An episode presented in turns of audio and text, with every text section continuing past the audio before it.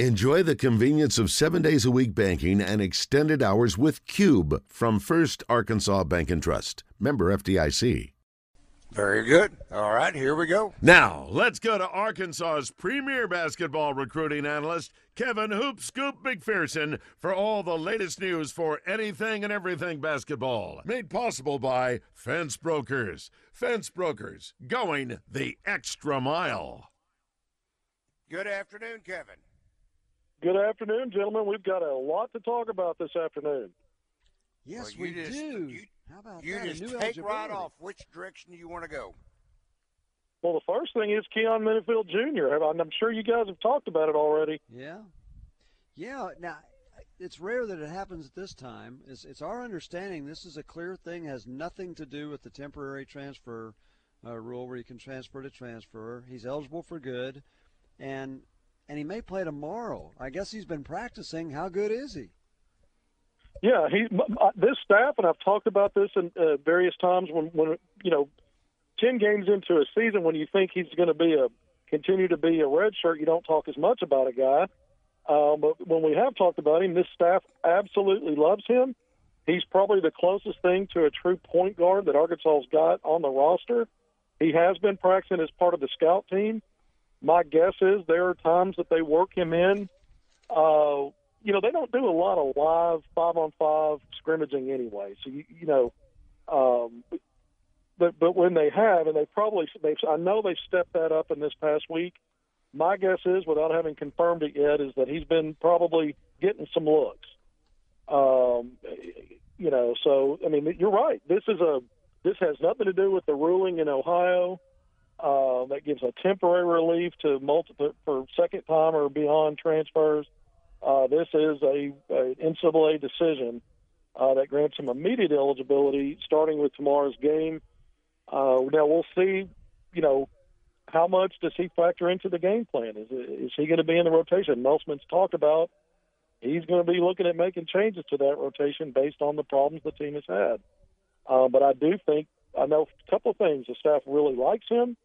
They like him a lot in terms of what he brings to the court, not just as a person. And he's probably the closest thing to a point guard and a lead guard that Arkansas has on its roster. Amazing. Well, that's good. Uh, you know, so he may be in the picture tomorrow.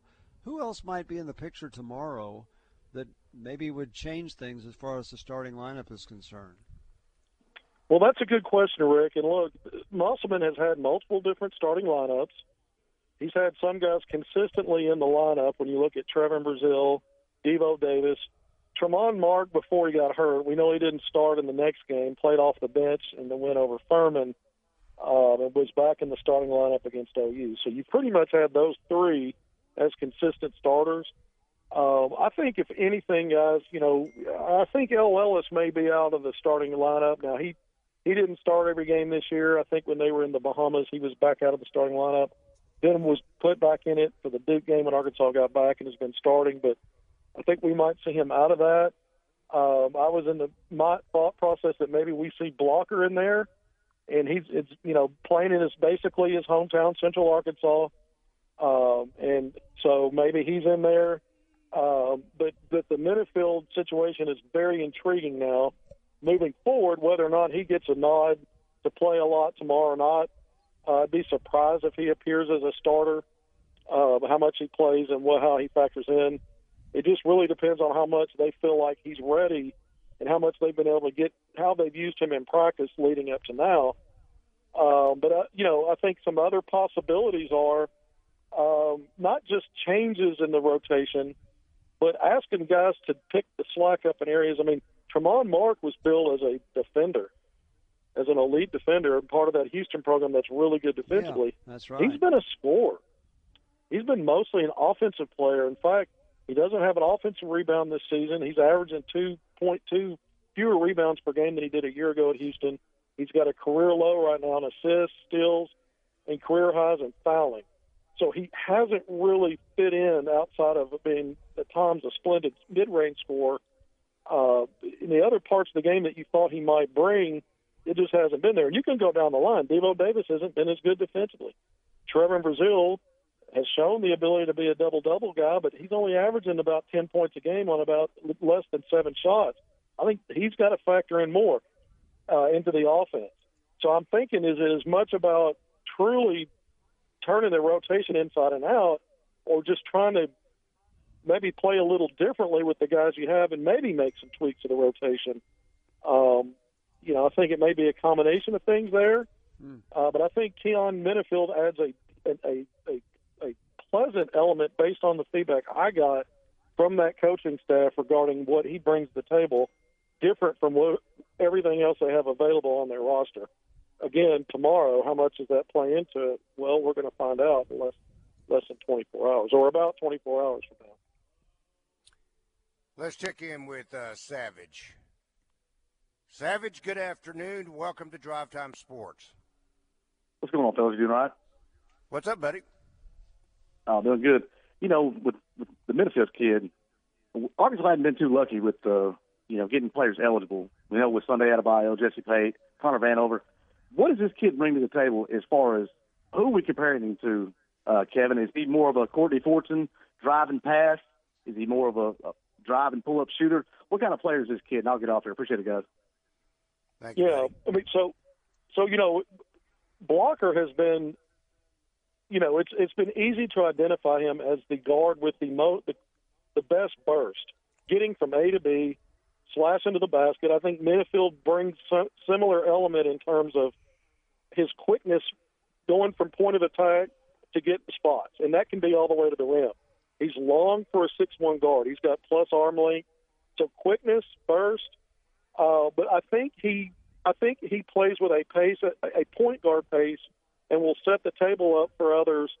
Uh, you know, Blocker's a willing passer, but he doesn't necessarily have those true point guard instincts. And he's averaging. I put this in an article uh, that I just published yesterday on Hogville.net. He's averaging less than two and a half assists for 40 minutes. Not all that's on him. The, the offense has been dysfunctional at times, but I think Menifield – will uh, give Arkansas some help in that area with the ability to score. Now, remember, he averaged 10 points a game as a freshman last year at Washington. Uh, he was an all Pac 12 all freshman team uh, selection. Um, you know, I don't know if there's a specific Razorback I would compare him to, but I do think compared to the guys on this team, he may very well be the best answer for a lead guard. Then it becomes a question of, well, he hasn't played all year yet. How much in practice did they really having not on the scout team and you know interacting in, in, in groups with players that are in the rotation. You know, all of those things are a little bit unknown, and so we still don't know how that's going to impact once he does hit the court. But I do think he brings elements nobody else does, and that can be a really good thing moving forward. Because I think one of Arkansas's biggest problems has been lack of ball movement, lack of leadership at the one, uh, and a guy that's running the team not only with pace but putting the ball on time, on target consistently and he may just be at help there, but I also think he can score uh, from that point guard position, and that's also a good thing. Very good. So really, what you're saying, this is maybe a key piece that Coach Musselman has been missing, and that is the true point guard. Yeah, and the other thing is defensively, Arkansas's had so many problems, especially on the perimeter. That part I can't speak to as much as I can what I've seen offensively from from from Keyon. Just looking back at what I've seen of him uh, when he was a freshman, and been watching as much highlights as I could get a hold of in the off season when he committed. Uh, defensively, Arkansas's got a lot of holes, and I'm not sure how that gets Absolutely. better with Keyon. I can't say it gets worse, but I think offensively, for sure, he'll bring elements that Arkansas has been missing. I'm not saying it's going to fix everything right away, but I think he brings qualities that have been missing. That's, uh, I mean, that's encouraging into yeah. itself. And I mean, what was said at the beginning of the week was uh, keep your man in front of yourself. If he can do that and then distribute the basketball as you're expected or as you've talked about, then that's a win-win because uh, – there has not been that much actual what I call sharing of the basketball. I know that what is it, 200? That's his magic number of passes. He hadn't he hadn't been talking about that lately. No, uh, Coach Musselman hadn't been talking about that. Oh, we really shared the ball well. We had uh, 130 passes. I couldn't believe it in the first half. he hadn't mentioned sharing the basketball and those numbers, Kevin, in at least a couple of couple of games or a couple of weeks for sure. Yeah, and I think even when they're getting to their games where they're getting 200 passes, sometimes you know you can pass it around, and if it's not leading to easy shots, and it, and if it, it, you know, and you're and you're not moving it side to side and inside and out enough, even though you're hitting your number, you may not it may not be leading to a lot of good looks. And I think there were some games like that. Uh, I, the Furman game, I think they went over 200 in that game, but they only had I don't remember what it was six, seven, eight assists in that game, and it, and it, they looked stagnant a lot, even in that game when they scored 97 points. Uh, so sometimes, uh, or excuse me, it wasn't the Furman game. I'm going back uh, to to uh, uh, well, I've lost my train of thought, but it was one of the games they won. I'm trying to remember now. It was one of the games where they made the pass. It might have been Greensboro, yeah, where they had the 48 point second half and still lost. They'd gotten behind by double digits. Yeah, I think that's right. So they lost that game. All right, Kevin, hang on. We got to step away for a moment. That is Kevin Thanks, McPherson, better known as Hoop Scoop, courtesy of Hogville.net, and yes, Fence Brokers. Chris and the gang, and I just accidentally hit the wrong button. All right, come on back, Kevin. All right, Rick Schaeffer. I'm Randy Rainwater. And again, we are joined by. Now, let's go to Arkansas's premier basketball recruiting analyst, Kevin Hoop Scoop McPherson, for all the latest news for anything and everything basketball. Made possible by Fence Brokers. Fence Brokers, going the extra mile. All right, Kevin, I'm going to ask this question again. I asked it of Coach Z, and he really couldn't give me maybe a concrete answer, at least one I was, I don't know if I'm looking for a specific answer, but what is the identity of this team? well, the identity of Eric Musselman teams have always started on the defensive end, and they haven't gotten there yet. And this is why, when you ask me about rotation and what changes – I mean, he's played a lot of players. There have been games already this year that he's emptied the bench in both halves, trying to figure out what's going to work. And so everybody's really been in there, and it's I, I don't, you know, so whatever he decides to do may not look that wildly different than what he's done in some games when he's played everybody. I don't know that they're really at a place where he's going to be drilled down to seven or eight. Um, but I do think, you know, some of the stuff I mentioned in the previous segment, but identity, it's the defensive end with Eric Musselman coach teams. They finished ranked 10th, 11th, and 17th. Analytics, it's the one I like to use when I talk about, uh, you know, kind of looking at a snapshot in time of what the defense is. They're nowhere near there right now. They're ranked in the 50s, but I think it's got to start on that end, Randy. So I think to answer your question, the identity will be better known when they start solving things on that side, that that that end of the court. Now he's recruited to have a better offensive team when you look at three point shooting. Um, they, uh, you know, we've seen some of that already this year, but they've had so many problems on that end of it. Uh, but I still think, just like in every season, what, what where this Arkansas, what the identity is until it either proves that it's going to be sound defensively or not. If if it doesn't end up being anywhere near where it's been in the past, that could be a recipe for not making the NCAA tournament for the first time in several years. Mm. Wow. That's. I think it that's, should that's be jolting to even hear that thought, isn't it? yeah. See, I was th- I, mean, I was thinking the identity a should be defense. I agree with that. It should be. It should start defensively.